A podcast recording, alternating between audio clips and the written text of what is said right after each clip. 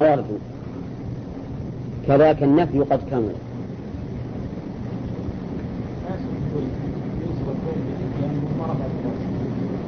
لا ما يصلح قد تكون سببية عاطفة. طيب بعد هذه الأمور أما مر فهو إشارة إلى الأمر. نعم. كما تقول انزل عندنا فنكرمك. وادعو هذا دعاء الله. قال الشاعر ربي وفقني فلا أعدل عن سنن الساعين في خير سنن ربي وفقني فلا أعدل. وتقول ربي وفقني فأعمل صالح.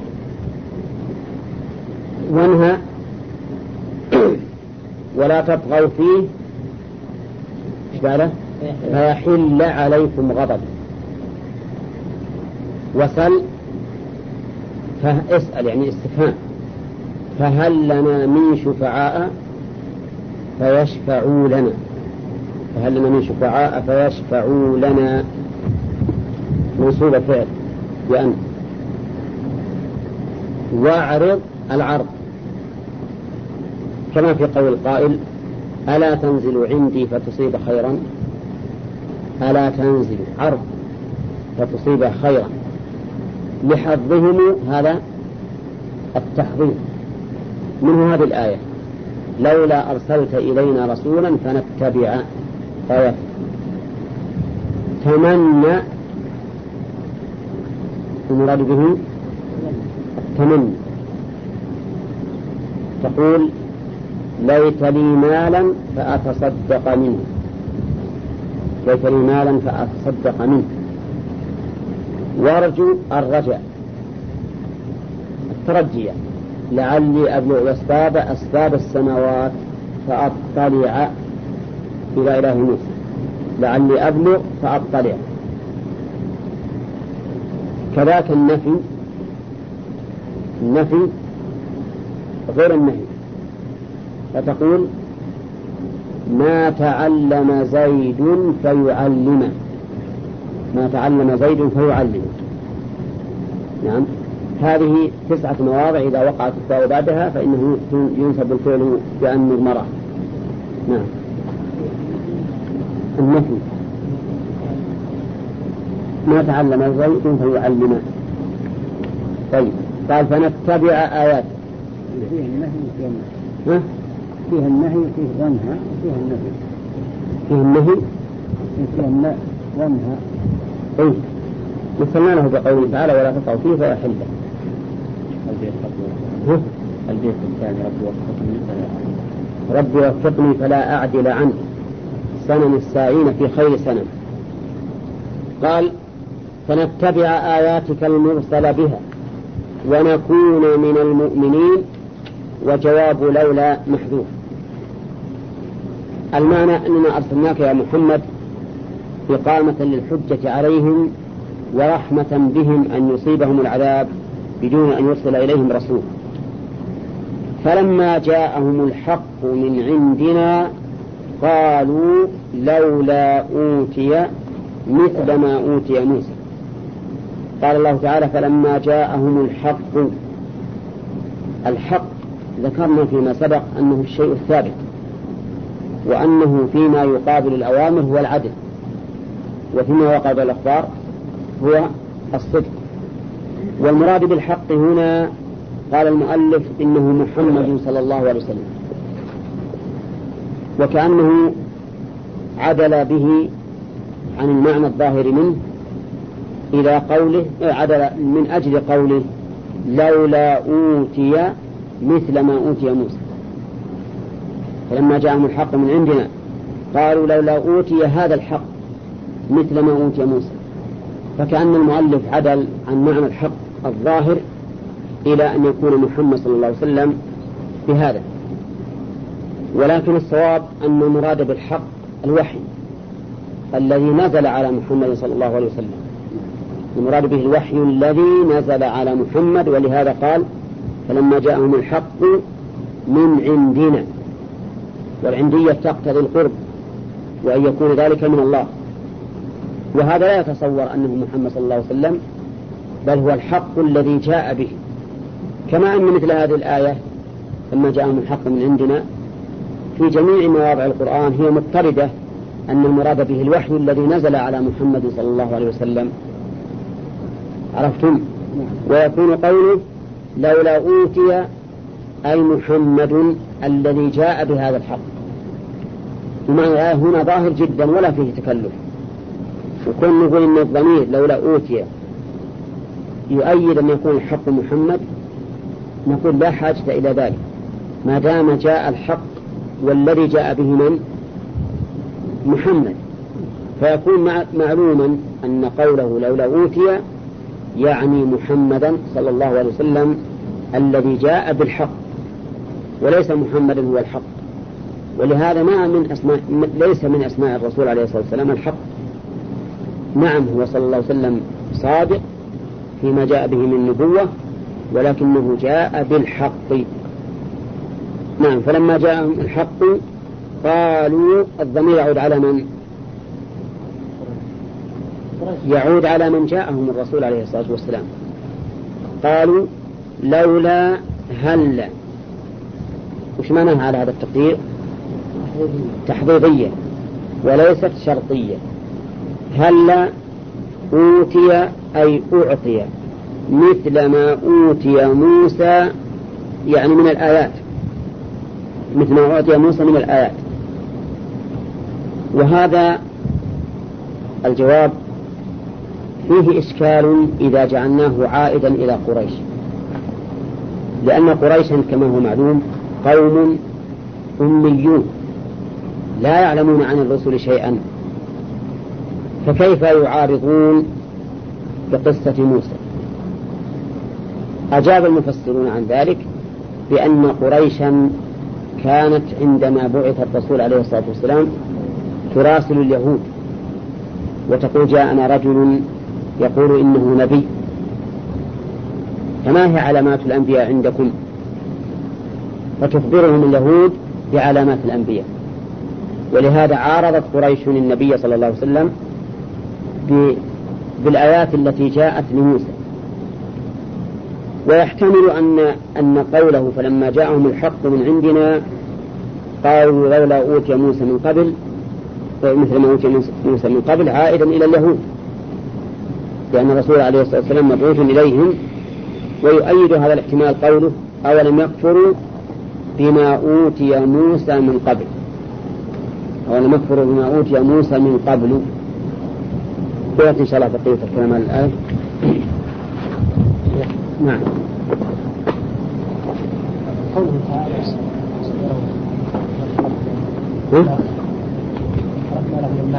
أو أمر أن نخلق منهم مما عمله. إيه. نعم.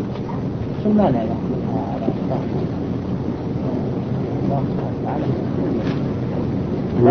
لا سيما ان القرينه اللي ذكرناها نعم. المخلوق. وهي ان العمل ان اليد هي آلة العمل الغالب نعم نعم. هذا غير موجود في لا نقدر نقول غير موجود.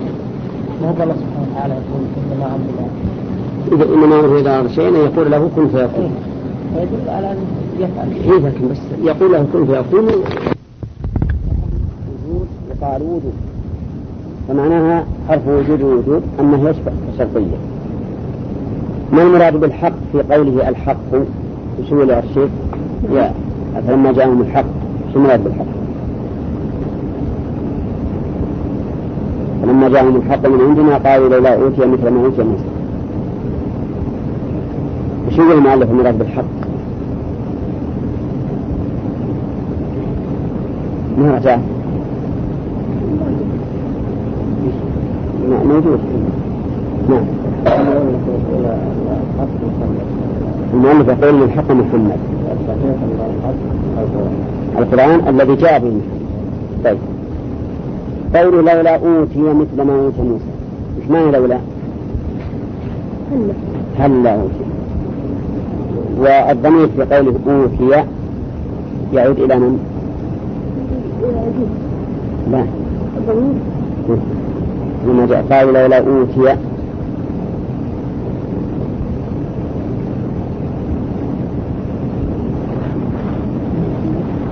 محمد لولا أوتي محمد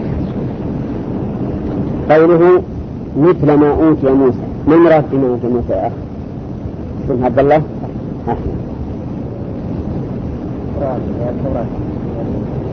مثل ما أوتي موسى من التوراة وش المراد بالمثلية؟ لا تفعل لا تفعل وش المراد بالمثلية؟ مثله بإيش؟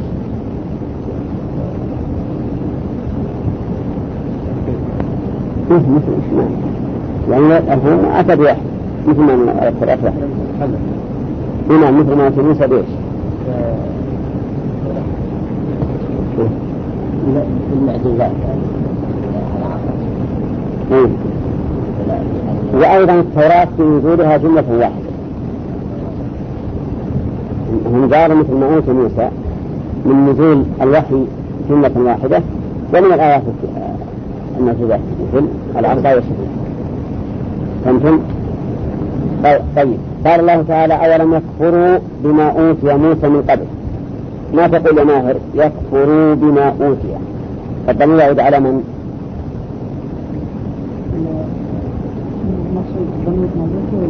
يكفروا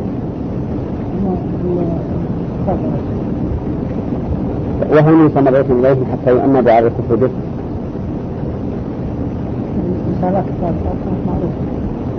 إيه؟ لكن إذا كفر بها من لم ترسل إليه ما يقال لا يعني دين دين رسالة ونفس دين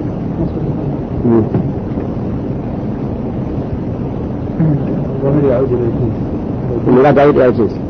يعني أن أن آيات موسى ما نفعت أيضا. كفر بها من كفر من الناس. تسأل ولم يكفروا أي جنس البشر؟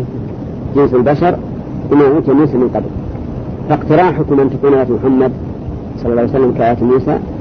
ليس ذلك بموجب للإيمان لأن آيات موسى كبر به. نعم.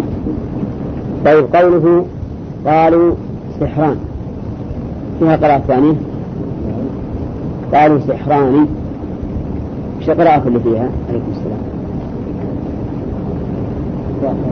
نعم. إذا كان الساحران من تعني؟ وإذا قال السحران قراءة السحران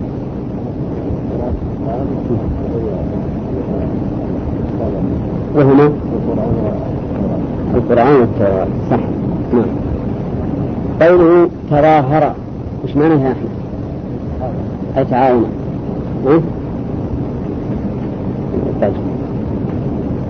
قوله تعالى فأتوا بكتاب من عند الله. ما المراد بالأمر هنا؟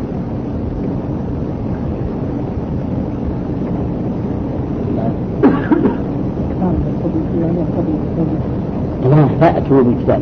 أمر مو باستفهام فأتوا بكتاب. إيش المراد به؟ هذا تعجيز. تعجيز والتحدي. قوله أهدى من هنا. عبد الله؟ من هنا الضمير يعود على إيش؟ على إيش؟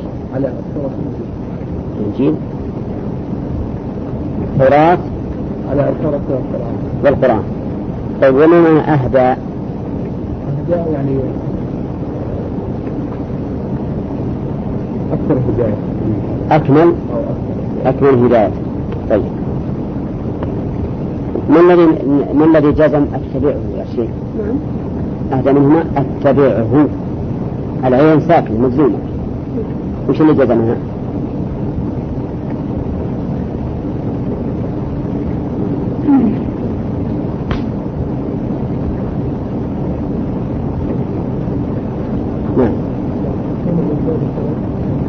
وين فأتوا. نعم. فإذا جعل المضارع جوابا للأمر السابق مجزوما قوله فإنما استجيبوا لك فعلا أنما يتبعون أهواءهم. شو عبد الله؟ إنما استجيبوا لك. وش يستجيبوا لك إيش؟ يعني ما يجب الكلام من عند الله أهدى منه زين. صح قوله ومن أضل ممن اتبع هواه.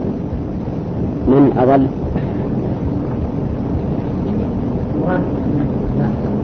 لا أحد أضل. فإما هو الغرض من الإتيان بالنفي بصورة الاستفهام.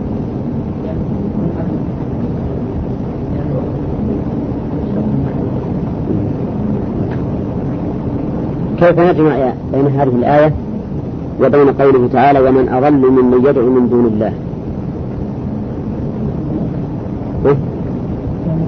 وكيف يجمع بين الاثنين هذه تقول لا أحد أضل من اتبع هواه وذيك تقول لا أحد أضل ممن يدعو من دون الله. كيف نجمع بينهما؟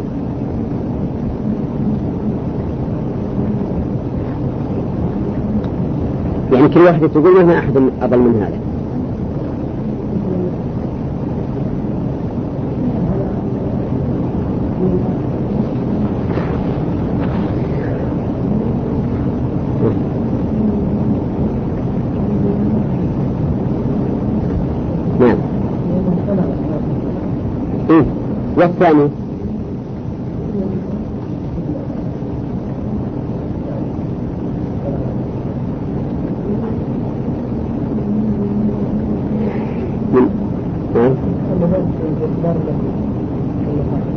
باعتبار إيش؟ طيب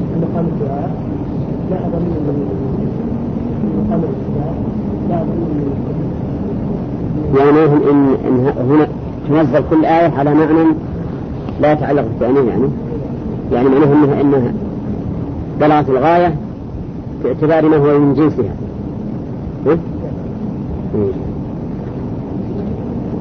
طيب هذا واحد. في وجه آخر.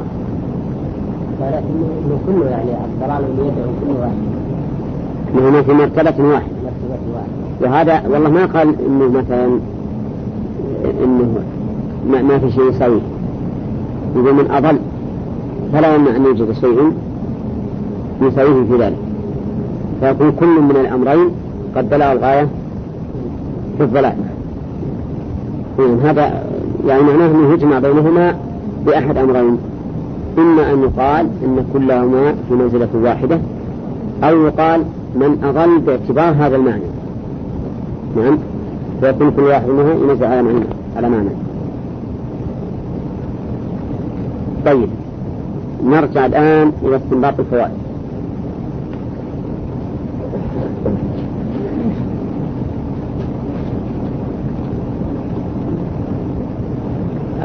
الفائدة الأولى قال الله تعالى فلما جاءهم الحق من عندنا قالوا لولا أوتي مثل ما أوتي موسى. هذه الآية معلومة تفريع على ما سبق. فيقول ربنا لولا أرسلت إلينا رسولا فنتبع آياتك. ففيها تكذيب دعوى هؤلاء بقولهم لولا أرسلت إلينا رسولا فنتبع آياتك فإنه قد جاءهم الحق مع الرسول ومع ذلك كذبوا ولا لا؟ كذبوا. وقالوا لولا أوتي مثل ما أوتي موسى. ففي الآية تكذيب هؤلاء الذين قالوا لولا أرسلت إلينا رسولا فنتبع آياتك من فوائدها أن ما جاء به النبي صلى الله عليه وسلم فهو الحق. فهو الحق. والحق بمعنى الشيء الثابت وهو بالنسبة للأخبار الصدق وبالنسبة للأحكام العدل. من فوائدها أن ما خالف ما جاء به النبي صلى الله عليه وسلم فهو باطل. ما خالف ما جاء به فهو باطل.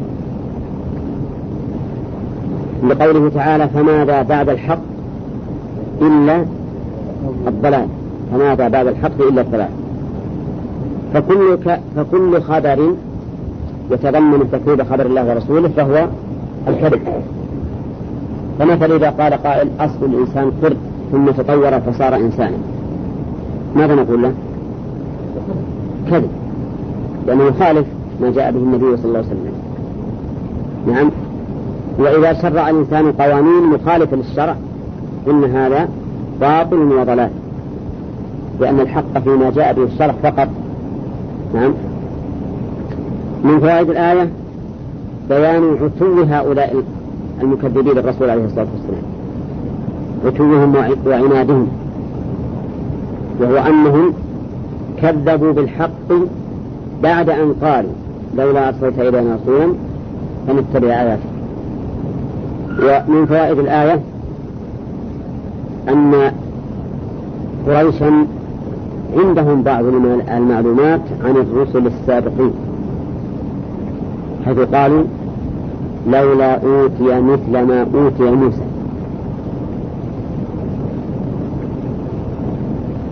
وبأي وسيلة حصلوا على هذا العلم؟ عن طريق اليهود. لأنه لما جاء الرسول صلى الله عليه وسلم بيت أرسلوا إلى اليهود يسألون عن أخبار هذا الرجل. فكتبوا لهم بما يعرفون من أخباره وبما جاء به موسى. من فوائد الآية إثبات رسالة موسى صلى الله عليه وسلم. لقولهم مثل ما أوتي موسى. من فوائدها أن موسى عليه الصلاة والسلام أعطاه الله تعالى آيات يؤمن على مثل البشر. وهذا ليس خاصا به بل هو لكل رسول بعثه الله. لا بد أن يؤتيه من الآيات ما يؤمن على مثل البشر لأن البشر لا تصدق رجلا قال أنا رسول الله إليكم آمركم بكذا وأنهاكم عن كذا واتركوا ما كان عليه آباؤكم من عبادة الأصنام واتركوا ما كان عليه آباؤكم من تحريم الحلال وما أشبه ذلك. ما يقبلون إلا بآيات تدل على صدقه وتؤيده طيب ومنها أيضا من فوائد الآية إبطال حجة هؤلاء المكذبين. قالوا حجتهم. أولم يكفروا بما أوتي موسى من قبل. ومن فوائدها أيضا أنه ينبغي في مقام المناظرة والمجادلة أن يفحم الخصم بإبطال قوله بقوله أو بفعله. إنه يبطل قوله بما جرى منه هو. لماذا؟ لأن ما جرى منه لا يمكن أن ينكره. ولو أنكره ما قبل. فكوننا نقيم الحجة على الخصم من فعله وقوله هذا أبلغ في إفحامه. فتباركم أولم يكفروا بما أوتي موسى من قبل. ومنها أن طبيعة البشر واحدة. أن طبيعة البشر واحدة بناء على أن قوله أولم يكفروا أن الضمير يعود على جنس الإنسان. فإن طبيعة البشرية واحدة. ومنها من فوائد الآية أيضا أنه ينبغي أيضا عند عند المخاصمة أو عند المناظرة إبطال قول الخصم بالواقع. إنك تبطل الخصم قول الخصم بالأمر الواقع. مهم بالأمر الواقعي فإن الآيات التي جاء بها موسى وقعها هؤلاء كذبت ولا ما ولا ما كذبت؟ ها؟ كذبت. كذبت. ما ما آمن بها البشر. إذا فالمدار ليس على جنس الآيات ولكن المدار على إيش؟ على حال المخاطب حال المخاطب ولا في الآيات قائمة مبينة لكن ما تغني الآيات والنذور عن قوم لا يؤمنون. ومنها أن أهل الباطل يلقبون أهل الحق بألقاب السوء تنفيرا للناس عن قبولهم من تؤخذ قالوا سحران أو ساحران. قالوا ساحران تظاهرا. أو سحران تظاهرا. فسواء وصفوا ما جاءت به الرسل بالسحر أو وصفوا الرسل أنفسهم بالسحر. فإن المقصود بذلك التنفير تنفير الناس عن قبول ما جاءت به الرسل. طيب هل نقول إن هذه القاعدة ثابتة لأتباع الرسل؟ بدليل قوله إن الذين أجرموا كانوا من الذين آمنوا يضحكون وإذا بهم يتغامزون وإذا انقلبوا إلى أهلهم انقلبوا فكين وإذا رأوهم قالوا إن هؤلاء لضالون. إن هؤلاء لضالون. والله تبارك وتعالى قد جعل لكل نبي عدوا من المجرمين. والعدو من المجرمين عدو للنبي بشخصه أو عدو له بوصفه بوصفه بدليل أن محمد صلى الله عليه وسلم قبل أن قبل أن تأتيه الرسالة وهو عند العرب الصادق الأمين. الصادق الأمين. ويرونه أنه من أفضل بني هاشم. وأفضلهم بالعدل فلما جاء بالحق وش صار؟ صار الخائن الكذوب واضح؟ إذا كانت إذا كان هؤلاء المجرمون يعادون الرسل لوصفهم فمعنى ذلك أنه سينتقل هذه المعاداة ستنتقل إلى من؟ تابع هؤلاء الرسل. لأن المعنى الذي حصلت فيه العداوة موجود أيضا في أتباع الرسل. وعلى هذا فيمكن أن نأخذ منه فائدة وهي طمأنة أتباع الرسل وتثبيتهم على أنهم سينالون من ألقاب السوء ومن المعاداة مثل ما نال الرسل. نعم فعليهم أن يقابلوا ذلك. شوفوا الصبر والثبات والقوة. نعم لا أن ينخرلوا بل يكونوا كما كان متبوعين متبوعين فاصبر كما صبر أولو العزم من الرسل ولا تستعجل لهم كأنهم يوم يرون ما يوعدون لم يلبثوا إلا ساعة من نهار. نعم. طيب يقول الله عز وجل ومنها ومنها أيضا من فوائد الآية أن التعاون حتى على الباطل له تأثير. ولا لا؟ التعاون حتى في الباطل له تأثير وتقوية. من أين تؤخذ؟ من قوله تظاهر. فإذا كان التعاون في الباطل له تأثير كما ذلك في التعاون في في الحق. وعلى هذا فينبغي لنا وهي الفائدة التي تتغفل على ذلك ينبغي لنا أن نكون متعاونين فيما نحن عليه من دعوة الحق. وأن لا يخذل بعضنا بعضا. نعم. خلافا لما كان عليه حال الناس اليوم فإنه في هذا الباب ليسوا بالمتعاونين حتى حتى أهل الحق وأهل الدعوة تجدهم غير متعاونين. عليكم السلام. لأنهم أولا يمكن واحد ما همه إلا نفسه وثانيا أنهم ربما يختلفون في أمر بسيط جزئي من أمور الدين ويتعادون على ذلك. نعم.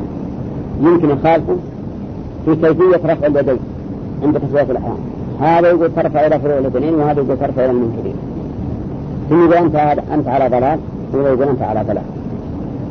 ثم ماذا ماذا ماذا تكمل هذه الكلمة؟ الحقد والبغضة والعداوة. وأنا قد قصصت عليكم قصة طائفتين من أهل أفريقيا. كل طائفة تكفر الأخرى. في مسألة بسيطة من مسائل الدين واحد طائفة تقول أن السنة أن يضع الإنسان يده اليمنى على اليسرى فوق صدره. وطائفة أخرى تقول أن السنة أن يرسل الإنسان يديه إلى جنبه. كل واحدة تقول الأخرى أنت كافرة ملعون. لأنك تركت السنة عن عمد وقصد. عن عمد وقصد. والإنسان اللي يكره ما أنزل الله يكون كافر. يكون كافر. وفيه خصومة عظيمة وفي وفي نفس الحد ذاك الأيام. في منى. يا الله أن اجتمعوا ناس من الإخوان من التوعية. اجتمعوا عليهم هدأوهم وبينوا أن هذا ما يجوز وأن هذا ضرر عليكم أنتم يا أهل الحق. لأنكم إذا كفر بعضكم بعض وش مفسرين عونا على أهل الخرافات وأهل البدع؟ نعم. الكافر ما يدعي المكفر ما يدعي الكافر. فنقول إن, إن التعاون له تأثير بالغ له تأثير بالغ. وأظنكم تعرفون في نقل الصحيفة التي كتبت قريش في مقاطعة بني هاشم. كيف نقضوا هذه الصحيفة؟ ما جاء واحد من الناس ينقضها ما يستطيع. لكنه ذهب إلى فلان وقال يوبخ وقال بني هاشم قوم منكم كيف ترضون انهم أن تقاطعونهم حتى يموتوا من الجوع وذهب إلى آخر وإلى ثالث ورابع حتى من كونوا جماعة فذهبوا إلى هذه الصحيفة من الكعبه ومزقوها فإذا التعاون أساس النجاح مثل ما قال العام. العام؟ ينظر إلى إلى كلمة المجرمين وسحران تظاهرا طيب. آه ثانيا من فوائد الآية بيان عتو هؤلاء أيضا من جهة أنهم لم يؤمنوا بالأمرين. وقالوا إنا بكل كافرون. إنا بكل كافرون. ومنها أيضا أن تقديم المعمول في قوله بكل كافرون وش يفيد؟ الحصر مع أنهم كفروا بهما وبغيرهما لكن سبق أن قلنا إن هذا الحصر المقصود به إغاظة الخصم إغاظة الخصم. كأنهم يقولون لو آمنا بكل شيء ما كفرنا إلا بهما. ولا معلوم أنهم يكفرون بهم بغيره وهذه فائدة قليل من ينتبه لها. وهو أنه إذا كان الشيء غير محصور في هذا الشيء ولكنه حصر فيه فلا بد من هناك غرض. الغرض هنا الإغاظة. كأنهم يقولون نحن وإن آمنا بكل شيء فنحن كافرون بما جئتم به. إنا بكل كافرون. قال الله تعالى قل فأتوا بكتاب من عند الله وأهدى منهما أتبعه إن كنتم صادقين. في هذا في هذه الآية من الفوائد أنه من العدل التنزل مع الخصم إلى حال يقر بها. التنزل مع الخصم إلى حال يقر بها. فإنه من المعلوم أن الله سبحانه وتعالى يعلم أنه لا يمكن أن يأتوا بما, بما طلب منهم. أولا نحن طلب منهم أنهم يجيبون كتاب أهدى من التوراة والقرآن؟ والله يعلم أنهم لن يأتوا بذلك. أولا كيف يقول للرسول قل فأتوا مع أنه يعلم أنه ما يمكن. هذا من باب التنزل مع الخصم إلى غاية ما يكون من العدل. كأنه جعله جعله مع خصم شيئا شيئا واحدا. فيقول أنتم هاتوا كتاب أهدى من من التوراة والقرآن أتبعوا أنا أنا ألتزم باتباعه. فإذا لم يأتوا معناه يلزمهم أن يتبعوا التوراة والقرآن. ولا لا؟ يلزمهم ذلك. يعني ما دام إني أنا ملتزم لهم بأنكم إذا أتيتم بكتاب أهدى منهما فأنا أتبعه. فأنتم يجب عليكم أن تتبعوا ما دام ما وجدتم. اذا فيه التنزل مع الخصم وأن ذلك من تمام العدل. وأن ذلك من تمام العدل في المناظرة. ومن فوائد الآية أيضا إفحام الخصم بالتحدي. إفحام الخصم بالتحدي. ولو أنكم قرأتم آخر سورة الطور لوجدتم فيها شيئا غريبا من المناظرة. من قول تذكر فما أنت بنعمة ربك بكاهن ولا مجنون إلى قوله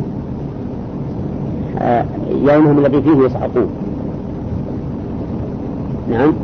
حتى يلاقوا يومهم الذي فيه يصعقون تجدون آه، يعني آداب كثيرة من المناظرة أم لهم سلم يستمعون فيه؟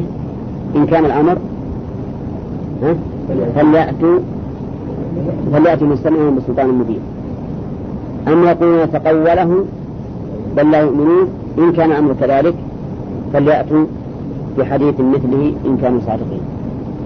فالمناظرة يعني الله سبحانه وتعالى في باب المناظرة يجعل الخصم مفهما بتحديه بما لا يستطيع. فهنا ما يستطيع أن يدعو مثله فتقوم بذلك عليهم الحجة. ومن فوائد الآية أن التوراة والإنجيل من عند الله آه، والقرآن من عند الله. فيكون القرآن والتوراة كلام الله. لكن القرآن نزل وحيا والتوراة نزلت كتابة. كتبها الله بألواح ألقاها إلى موسى. ومن فوائد الآية أيضا أنه لا يلزم الإنسان الانتقال إلى ما كان عما كان عليه إلى غيره إلا إذا كان أهدى منه.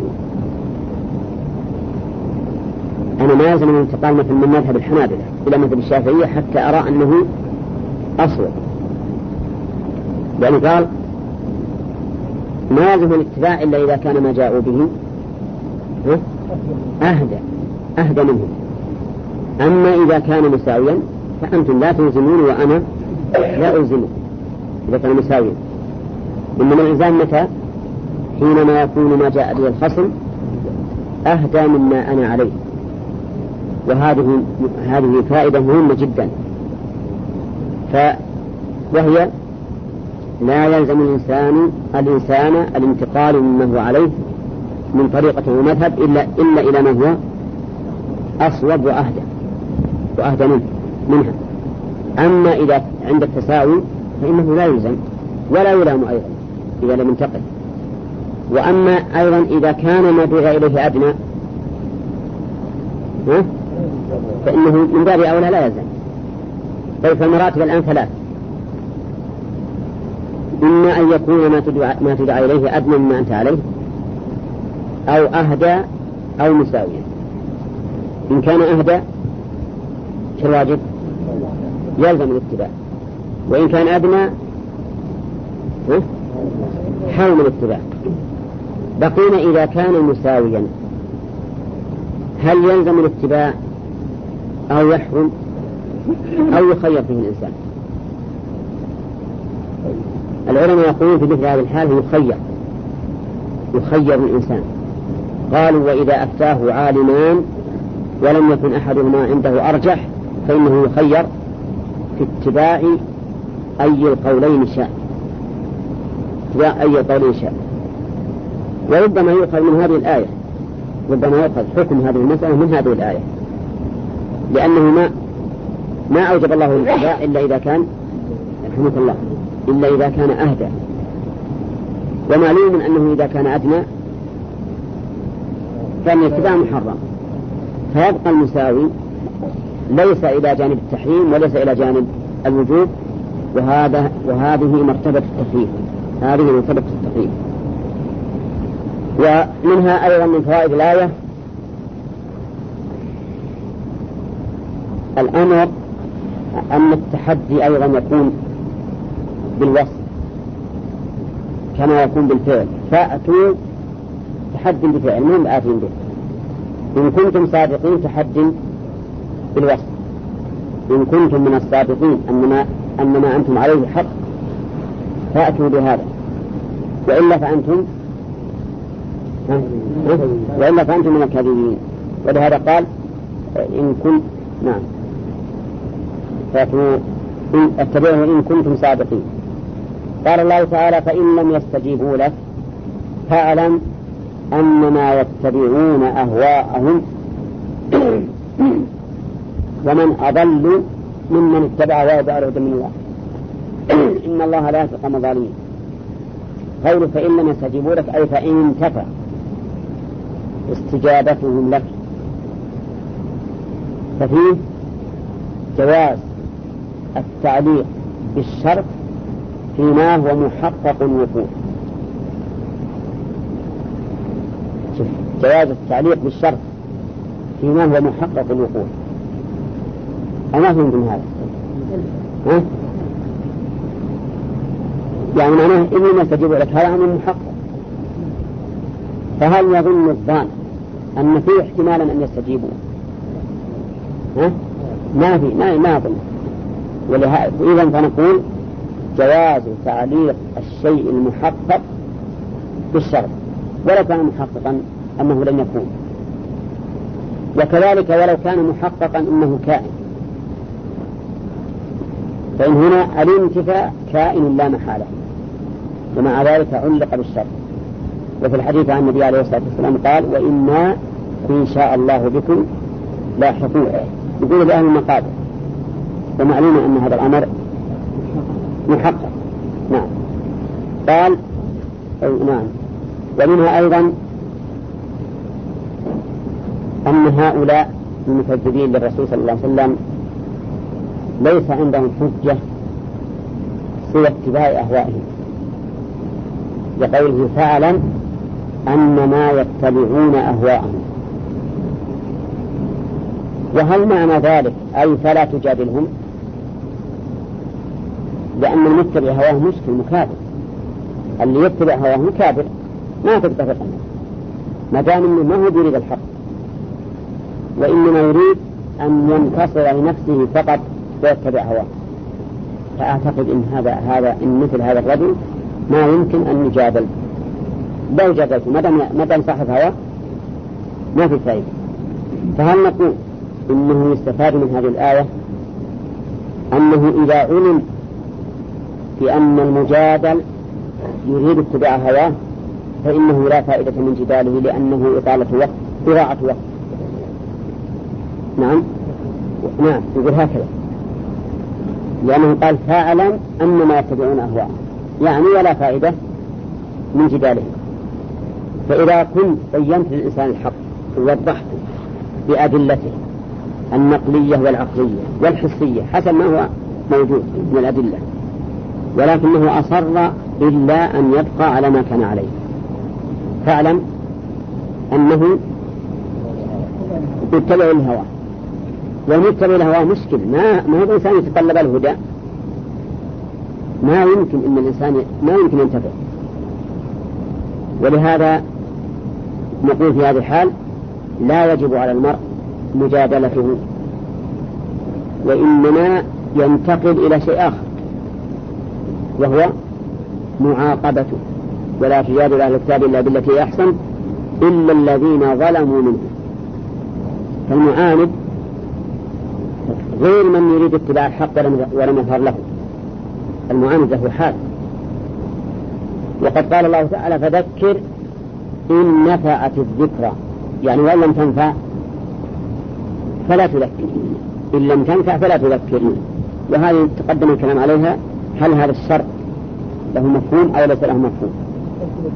ها؟ نعم. نعم. لا أصلا مجمع الآن ما دام جادلته أمام الناس. اتضح الحق. مهم أنه متصل يتكلم بالباطل التسكين لأنه إذا سمعت يتكلم بالباطل يجب نصر الحق وإدحاض الباطل. لكن إذا كنت جادلته أمام الناس وتبين الحق وهو أبى ما عندك شيء. ما في فائدة مجادلة لا هو على كل حال ما إحنا بنقول جادل عند الناس. ما إحنا بنقول جادل عند الناس لكن أحيانا يكون جدال عند الناس. تكون أنت اليوم في مجلس ويبدا البحث ويحصل النقاش. هل نقول إن هذا الرجل إنك تسكت وتخليه؟ لا يجب عليك أنك تقاوم بالذي عندك. نعم؟ كذلك لو سمعت مثلا يتكلم في مجمع ويقرر الباطل يجب عليك أن تتكلم. يجب عليك أن تتكلم بالحق. هنا. ومن فوائد الآية اختلاف الناس في الضلال. ان الناس يختلفون في الضلال. فليسوا على حد سواء في الضلال كما أنهم ليسوا على حد سواء في الهدى. وليسوا على حد سواء في الغي. وليسوا على حد سواء في الرشد. أولا الناس على على حد سواء في هذه الأمور؟ لا. ولهذا قال من أضل ممن اتبع؟ ففي هذا دليل على الناس يتفاوتون في الضلال. ولكن ما هنا أحد أضل من هذا الذي اتبع هواه بغير هدى من الله. ومنها أيضا من فوائد الآية أن الهوى قد يكون موافقا للهدى. من ماخذه؟ هواه بغير هدى. غير هدى من الله. أما من اتبع هواه بناء على هدى من الله فهذا طيب أن يكون هواه تبعا لما جاء له لما جاء به الحق. هذا طيب. وقد ذكرنا لكم حديث المروي عن النبي عليه الصلاة والسلام لا يؤمن أحدكم حتى يكون هواه تبعا لما جئت به. الحاصل إن الهوى المذموم هو الذي ليس على هدى. ليس على هدى. طيب. ومن فوائد الآية أن الظالم قد عرض نفسه بحرمانه من الهدى. أو إن شئت فقل أن الظلم سبب لحرمان الظالم من الهدى. لقوله لقوله إن الله لا يهدي القوم الظالمين. الظالم هو الذي حرم نفسه الهدى.